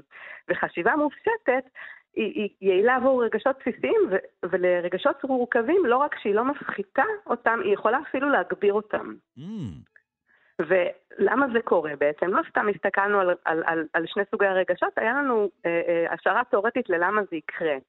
אה, ובעצם צריך לזכור שרגשות הן לא רק תחושות, הן גם הרבה מאוד פעמים מערבות אה, אה, חשיבה, פרשנות של הסיטואציה. ורגשות שונים מתעוררים כתוצאה מסוג חשיבה שונה. אה, רגשות מורכבים בעצם מראש מערבים חשיבה יותר מופשטת מאשר רגשות בסיסיים, שמערבים חשיבה יותר קונקרטית. נגיד, אם אני רוצה, אה, מה שגורם לי לחוש פחד או כעס, כן. זה הרבה פעמים התמקדות בדברים מאוד קונקרטיים, באיומים או המכשולים המיידיים שהמצב טומן בחובו. אז אנחנו בעצם צריכים. צריכים ללמוד לעשות ויסות רגשות, כפי שאמרת כרגע, כדי אה, לדעת לתעל את זה בין הנושא הזה לבין הנושא השני, ואז אולי להתרחק באופן מנטלי מהסיפור? העניין הוא שכדאי לעשות את זה כשאתה חש רגשות בסיסיים. אם אתה חש רגשות יותר מורכבים, לא בטוח שהאסטרטגיה הזאת תהיה יעילה עבורך. Mm. אה, זה הנקודה התחתונה של המחקר. שבעצם כשאנחנו אומרים לאנשים, תווסתו את הרגשות, לא כל האסטרטגיות יהיו יעילות באותה מידה לכל סוגי הרגשות. כדאי לחשוב על, רגע, מה סוג הרגש שכרגע אנחנו רוצים לווסת, ולבחור באסטרטגיה שבאמת מתאימה לו. עכשיו, כאשר אה, זה משהו שהוא נרכש, אפשר בעצם לקחת אדם וסוג של לאמן אותו איך לעשות את זה? בוודאי, אה, כן. אה, תראה, אנחנו בחנו מחקרים שנעשו במעבדה, שבו נותנים לאנשים הוראות. לא, לא, לא בחנו מחקרים שנעשו בחדר הטיפולים, כי בעצם אין הרבה מחקרים כאלה, אבל במעבדה בהחלט אנשים מקבלים הוראות ומספרים להם איך כדאי להם לחשוב על הסיטואציה הרגשית, והם עושים את זה בצורה די טובה. אז כן, אפשר לאמן אנשים לעשות את זה. אז אני מקווה שבסיום שיחתנו זו, לפחות אה, אחרי השיחה הזו, אני אאזין לה אחר כך שוב ביישומון, אשנן את הדברים כאן שאמרת, וננסה, את יודעת, להתגבר על כל אותן אה, תחושות. אבל יש לי עכשיו, התחושה שהכי עכשיו ממלאת אותי, היא תחושת התודה לך על השיחה הזו. דוקטור טל מורן במחלקה לחינוך ופסיכולוגיה באוניברסיטה העברית, תודה רבה, ושנחשוב כולנו מחשבות טובות. תודה, האוניברסיטה הפתוחה. תודה רבה. האוניברסיטה הפתוחה? מה אמרתי, העברית? כן. את, את יודעת מה? ש, ש, שדרגתי אותך עכשיו. מה אכפת לך? תקבלי משכורת גם מפה וגם מפה. האוניברסיטה הפתוחה והעברית. אני מוסיף אותך גם לתל אביב, תקבלי שתי משכורות. מה אכפת לך? יאללה. דוקטור טל מורן, האוניברסיטה הפתוחה, תודה רבה. יום נפלא.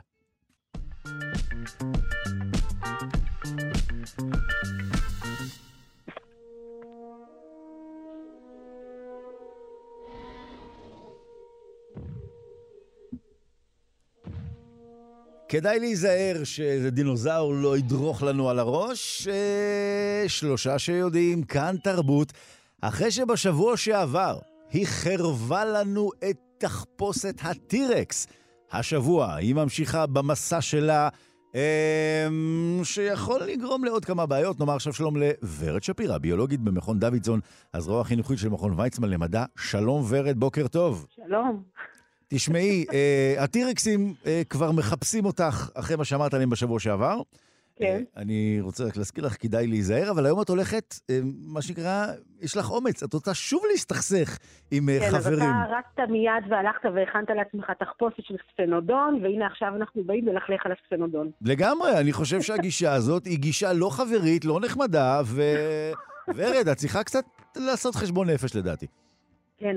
אז היום יש לנו באמת ממצא חדש, ממצא מאוד מאוד מעניין, מהמם. של מאובן של טואטרה, או שקוראים לה גם ספנודון.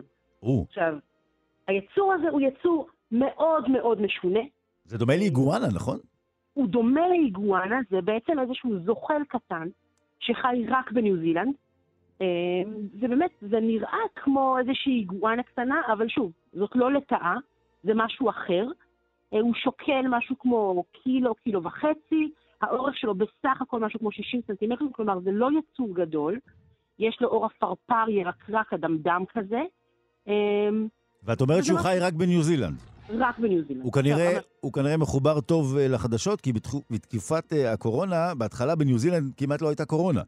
כן, אבל החיים בניו זילנד הם לא פשוטים, כלומר, התנאים שם... זה היה שיקול שלו כנראה, אחד מהם, כן. כן, אז יש כאן איזשהו מחיר שאתה צריך לשלם על זה שהחיים שם אולי מבודדים יותר, וזאת כנראה הסיבה שהוא שרד רק שם. אבל הוא יצור מאוד מאוד שונה מכל מה שאנחנו מכירים. עכשיו, הוא יצור, הוא שייך לזוחלים, אם אנחנו מדברים על מחלקת הזוחלים, אז יש לנו שם את התנינאים, ויש לנו שם את הקשקשאים והעצבים, ויש קבוצה שנקראת מחודקי ראש, שיש בה בסך הכל, היו בה פעם הרבה מאוד ספנודונים, לפני משהו כמו 200, 230, 250 מיליוני שנים, מחובקי ראש זה שם נפלא, תדעי לך. כן, והיום נשאר רק, רק, רק הטואטרה נשארה, רק שני מינים של אה, ספנודונים שחיים היום בניו זילנד, ומתוך שושלת מאוד מאוד ארוכה, שש, ששרדה הרבה מאוד שנים, מהמם. כולם נעלמו, חוץ מהחבר הזה שנשאר לו לבד בניו זילנד. עכשיו, הם יצורים שהם קשוחים. הם חיים, הם יכולים לחיות אה, בקור, אה, רוב הזוחלים לא מצליחים לחיות מתחת ל-20 מעלות. היצורים האלה מצליחים להיות בטמפרטורה של 5 עד 10 מעלות במשך כל היום בחורף. הם, וואו. אה, יש להם מטאבוליזם מאוד מאוד נמוך, הם חיים לאט, הם גדלים עד גיל 30, הם עדיין גדלים פיזית מאוד מאוד לאט, ויכולים לחיות אפילו 100 שנים במטאבוליזם מאוד איטי. יש כאלה שמתחילים להתרבות רק כשהם בני 100. רק שהם בני מאה. יש זכר שהתחיל להתרבות כשהיה רק בן 100. אה, זה ממש כמו אברהם אבינו. אה, כן, יכולות להתרבות בגיל 50, 60, הן מתחילות להתרבות. אמ, ויש להם עוד מאפיין נורא נורא מוזר, שיש להם עין שלישית. העין השלישית, זהו, רציתי לשאול אותך, העין השלישית העין הקודקוד הזאת, זו הסיפור? שהם משתמשים בה ממש לראייה, וזה קישור עצבי למוח, כמו... או, אז, אז יש, יש שם קישור עצבי חלש למוח, היא נמצאת על הקודקוד ככה ב- למעלה של המצח, מהמם. ויש לה מאפיינים של עין, יש לה מאפיינים פיזיים ממש של עין, יש לה עדשה וקרנית ורשתית, ובאמת קישור עצבוב כזה חלש יחסית למוח. הצעירים, אצלם זה יחסית פתוח, רואים איזשהו חריר, אבל ככל שהם אה, גדלים אז זה מתכסה בקשקשים, ויש על זה אפילו מעט פיגמנט, אז יותר קשה לראות את זה. וזה לא שהם רואים את השמיים, זה לא שהם עושים תצפיות כוכבים עם הדבר הזה. מהמם. אבל יש כאן איזשהו קישור ל, אמ, למידע שהוא מידע של קרני אור. כלומר, יש כאן אולי, אה, הם יכולים לזהות בעזרת העין הזאת, איפה את קרני ה-UV למשל, ולדעת איפה יש יותר שמש. זאת אומרת, הם יכולים- או- הם יכולים לישון צהריים ועדיין לראות טלוויזיה. משהו כזה. כן, רק תעשו טלוויזיה למעלה. כן, כן, רגע, זה לא על זרוע, כן, בדיוק. זה לא יוצר תמונה, זה יותר כנראה עוזר להם באיזשהו ויסות חום, או קביעה של שעון ביולוגי, או משהו פיזיולוגי שהוא ככה במאחורי הקלעים של הראייה, זה לא ממש לראות תמונה. עכשיו, הם גם יש להם שיניים נורא משונות, כי יש להם בלסת התחתונה, יש להם שורה אחת ובעליונה שתיים, וכשהם לועסים, אז השורה התחתונה נכנסת בין שתי השורות העליונות, וככה עושה ממש מעין תנועה של מספריים, יכולים לאכול דברים מאוד קשים, ממש אה, אה, חיפושיות עם שריון מאוד קשה, או כל מיני פורקי רגליים זה. ממש, אה, זה ממש בלנדר. זה ממש בלנדר, אבל השיניים האלה לא מתחלפות. אז ספנודון שמגיע לגיל 100 והשיניים שלו כבר נשחקו עם השנים, חייב לעבור גם לתזונה שהיא תזונה רכה יותר, אז צריך להתחיל לאכול דברים רכים. זאת אומרת, אז הוא עובר נגיד לעכבישים, תולעים, אה, חיפושיות. כן, אה, של-. שלשולים, כל מיני דברים רכים כן. יותר. עכשיו, המאובן הזה שמצאו הוא מעניין, קודם כל כי הספנודון הוא מעניין. הוא יצור מאוד מאוד מעניין, כי הוא באמת אחר מכל דבר שאנחנו מכירים, ואז נשאלת השאלה, למה, למה הוא שרד? קודם כל, למה הוא שרד? למה רק, רק אחד שרד? למה יש לנו רק אחד כזה מכל השושלת המאוד מאוד ארוכה. שיחד עם הדינוזאורים באמת ככה נעלמה? וגם מה שעוד יותר מעניין במאובן הזה, זה מאובן שמצאו אותו באלף, חפרו אותו ב-1982, בצפון כן. אריזונה. אמ, ו, וכשהסתכלו על המאובן הזה, עשו לו בדיקות של CT ובדקו, וראו שהוא מאוד מאוד דומה, יצור מלפני 190 מיליון שנה לזה שחי היום. כלומר, כמעט היצור הזה לא השתנה במשך 190 מיליוני שנות אבולוציה. וואו, זה... זה עכשיו, עכשיו, שאלה, אמרנו הרי שהוא מאוד מאוד קטן. כן. גם אבות אבותיו היו קטנטנים? כן, זה בערך אותו גודל, בערך ממש יצור מאוד מאוד דומה. עכשיו, אם אנחנו חושבים על זה שהרוב הספנודונים אה, נכחדו לפני אה, כ-60 מיליוני שנים, יחד עם סוף עידן הדינוזאורים, אז דינוזאורים שחיו אז, אם אנחנו מסתכלים היום על הדינוזאורים של ימינו, הם מאוד שונים, נכון? ציפורים הן מאוד שונות מאבותיהן הקדמונים, הדינוזאורים שחיו באותה תקופה.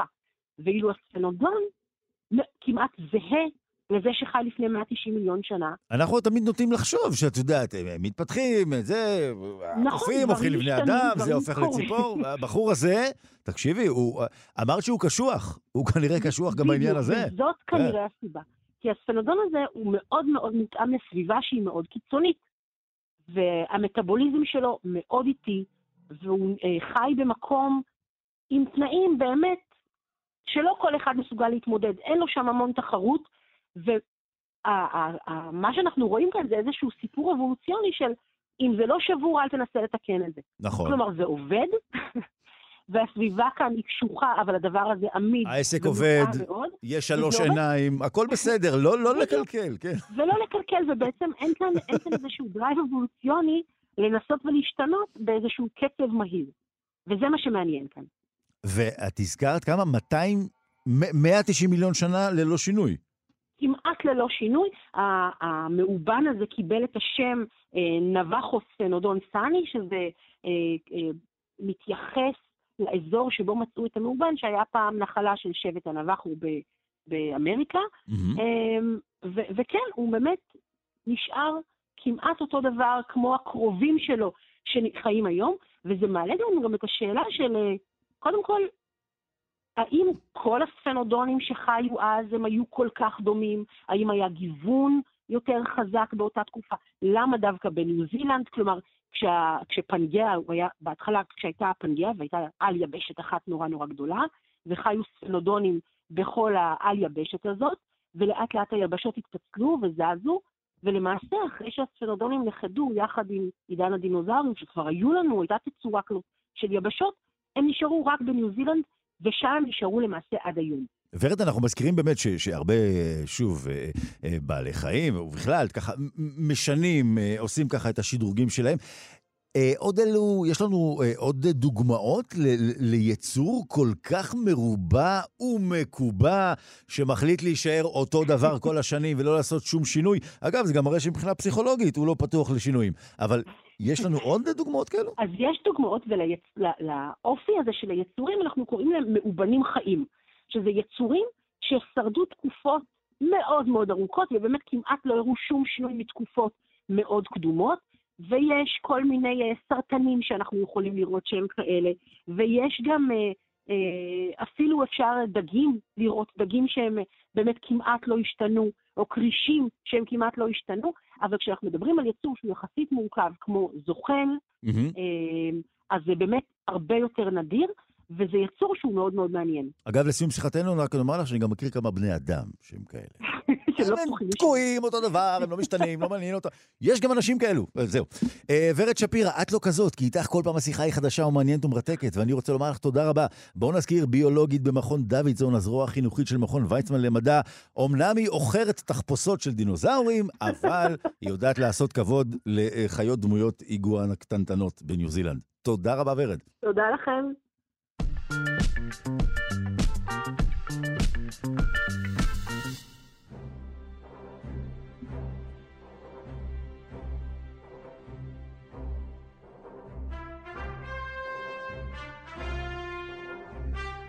כמובן, מחשבות ארכיאולוגיות אה, עולות זה עתה במוחנו, שלושה שיודעים אה, כאן תרבות.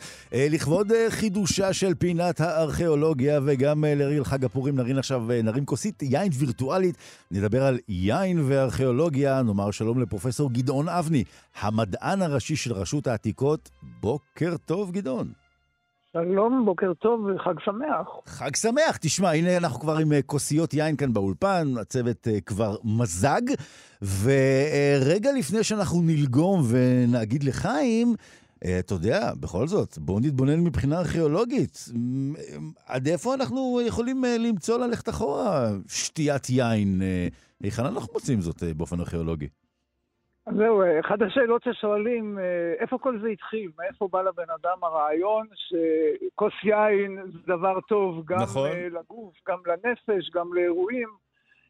אה, ופה אנחנו הולכים הרבה מאוד זמן אחורה.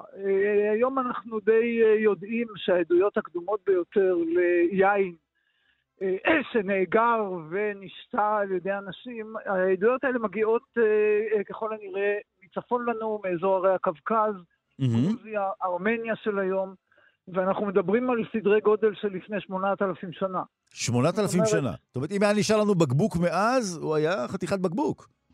אה, כן, כן, אז אה, איך אנחנו יודעים? זה, כן. שואלים אותנו, מה... נכון.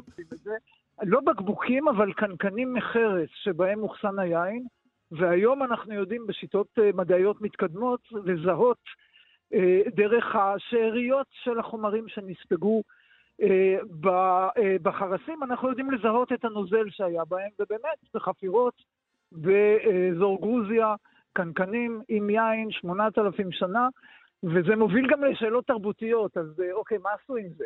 נכון. ופה אנחנו נחשפים לעולם ענק של טקסים ומשתאות של יין, שלוקח אותנו גם למסופוטמיה וגם למצרים וגם לאשור. היין מהר מאוד הופך למרכיב אה, מאוד מרכזי, אה, כמו היום דרך אגב, כל mm-hmm. חגיגה... אה, בוודאי, בוודאי, ברור, אתה כן. אתה מרים כוס יין. וכשאתה הולך עם זה ומנסה לבדוק מה קורה עם זה, לאורך התרבות, אתה יודע, אנחנו מחפשים את השיכור הראשון, אולי הולכים לתנ"ך, נוח, כפי שמסופר בספר בראשית, הוא אולי השיכור הראשון. אבל המשמעות גם, של... אה, גם לוט, אה, ביתו השקטה אותו ביין, כן? יש משמעות כן. תרבותית. כשאתה הולך לעולם היווני והרומי, אה, אז קודם כל היו אלים שיועדו, הופקדו על הנושא של היין. דיוניסוס היווני, בקחוס הרומי, ההילולות, היין הגדולות, הבקחינליות של העולם הרומי, זה דבר שזכה לתיאור גם בספרות, גם בהרבה מאוד איורים. אה, וגם מוצאים אותו הרבה מאוד בממצא הארכיאולוגי. פרופסור אבני, אני... אני בארץ ישראל אני... יש תפקיד כן. מרכזי בעניין. זהו, אני, אני מסתכן בלהישמע פרובינציאלי קצת, אבל um, מתי אנחנו הפכנו להיות מעצמת יין ים תיכונית? באיזו תקופה? אנחנו כאן או, בישראל. פה נכנסת ארץ ישראל לתמונה בתקופה הרומית, ובעיקר בתקופה הביזנטית. אנחנו מדברים סדרי גודל של 1,800, 1,500 שנה לפני היום. פתאום דווקא בארץ ישראל מייצרים כמויות ענקיות של יין. אה, ורק לאחרונה נחשף אה, מפעל כזה בחפירות ביבנה לפני כמה חודשים. ביבנה? אה, והערכות הן שהמפעל הזה יכול היה לייצר מיליון בקבוקים במחזור, שזה גם בקנה מידה של היום ביקבים, זה קנה מידה ענק. וואו. והיין הזה לא נועד רק לצריכה מקומית, זה לא שכל תושבי הארץ חגגו והשתכרו. להפך, הצריכה פה הייתה דווקא יותר נמוכה מאשר מדינות אחרות באגן הים התיכון. אז מה, היה ייצוא כבר אז? זה היה אחד ממקורות הייצוא העיקריים. אם בן אדם, למשל, במאה החמישית לספירה, במרסיי, בצרפת של היום, נכנס לחנות יין, היין הטוב ביותר היה היין שהגיע מארץ ישראל. אתה מבין שאתה עכשיו... גם מעדויות, גם מקנקנים של יין שיצאו מהארץ ונמצאו... פרופסור אבני, אתה, אתה מבין שאתה עכשיו מזעזע את היחסים הדיפלומטיים בין ישראל לצרפת, כי ידוע שהצרפתים הם, יודעים שאנחנו שותים את היין שלהם, ואתה כרגע אומר, חברים יקרים, הצרפתים שתו את היין הישראלי. אתה עכשיו פה תוקע טריז ביחסים הדיפלומטיים עם הצרפתים. תשמע, מה לעשות, אה, בסוף יש עדויות. אוקיי. והצרפתים יצטרכו לבלוע גם את הצפרדע הזאת, שהם שתו יין מארץ ישראל, ולא להפך. צפרדע תרתי משמע, כמו שאומרים, כן. אה, בהחלט, אבל אה, יותר ויותר עדויות, שוב, לא רק צרפת, גם צפון אפריקה, גם טורקיה של היום, גם יוון. כולם נהנו מהיין הארץ-ישראלי, לא רק אנשים בחנויות, גם היין הזה עלה לשולחנות של הקיסרים. עכשיו, אם אתה שואל מה היה כל כך טוב בו, אז uh, זה בדיוק הכיוון החדשני ביותר של המחקר. זהו, היות וזמננו, וזמננו מתקצר, אז רק באמת במשפט אחד, um, uh, הוא היה טוב יותר, אהבו אותו יותר, ואם אני מבין נכון, אם הוא היה um, עד היום כאן, היינו יכולים ליהנות ממנו יותר, כן? כן, קודם כל זה היה יין איכותי, כנראה יין לבן. Mm-hmm. באיכות אה, מאוד מאוד גבוהה, והוא התבסס על מרכיבים שונים שמבחינה גנטית, היום אנחנו מנסים, אה, בעיקר חוקרים צוות מחקר גדול באוניברסיטת חיפה, מנסה לאתר את המרכיב הגנטי אז... ולהגיד, אולי אנחנו יכולים לייצר מחדש את היין. אז אנחנו נאלץ לעצור כאן, ברשותך, פרופסור... אנחנו מתמודדים, ולכבודה אולי נרים כוסים. זהו, אנחנו נעצור כאן ברשותך, פרופסור גדעון אבני, המדען הראשי של רשות העתיקות. תודה רבה לך ומרובה, ונגיד לחיים, אה, תודה לך. נכנס לאולפן כאן גואל פינטו. אה, גואל, מסתבר שלפני 8,000 שנה יכולת לשתות כוס יין לבן כאן בישראל. וגם היה כאן עכשיו סכסוך עם צרפת. צרפתים שתו יין ישראלי. האם ידעת את זה? אה, גואל נשבר. עבורו פגיעה בתרבות צרפת היא פגיעה בציפור נפשו. אבל uh, הוא התאושש כי יש לו עוד ארבע דקות חדשות, ואז להגיש תוכנית שעתיים של גם כן תרבות מיד אחרי החדשות, אז בהחלט הם מוזמנים. אנחנו נאמר תודה רבה לכל האורחים שהיו כאן הבוקר הזה. תודה רבה לעורך שלנו, רז חסון לחסון. תודה רבה למפיקה בעלת השם היוקרתי, אלכס אלכסנדרה לויקר. תודה רבה לאיש הצלילים והצללים והביצועים הטכניים, סופר די.ג'י אלון מקלר, כאן באולפן נתיב רובינזון. אנחנו נהיה כאן גם מחר, אה, ברשותכם, מחר תוכנית מיוחדת לחג הפורים. ואתם אה, מוזמנים אה, בינתיים אה, גם לשמוע אותנו, גם ביישומון של, שלנו, שלושה שיודעים כהסכת, גם בספוטיפיי, גם באפל וגם בגוגל. לכולכם נאחל כמובן יום טוב מלא ידע.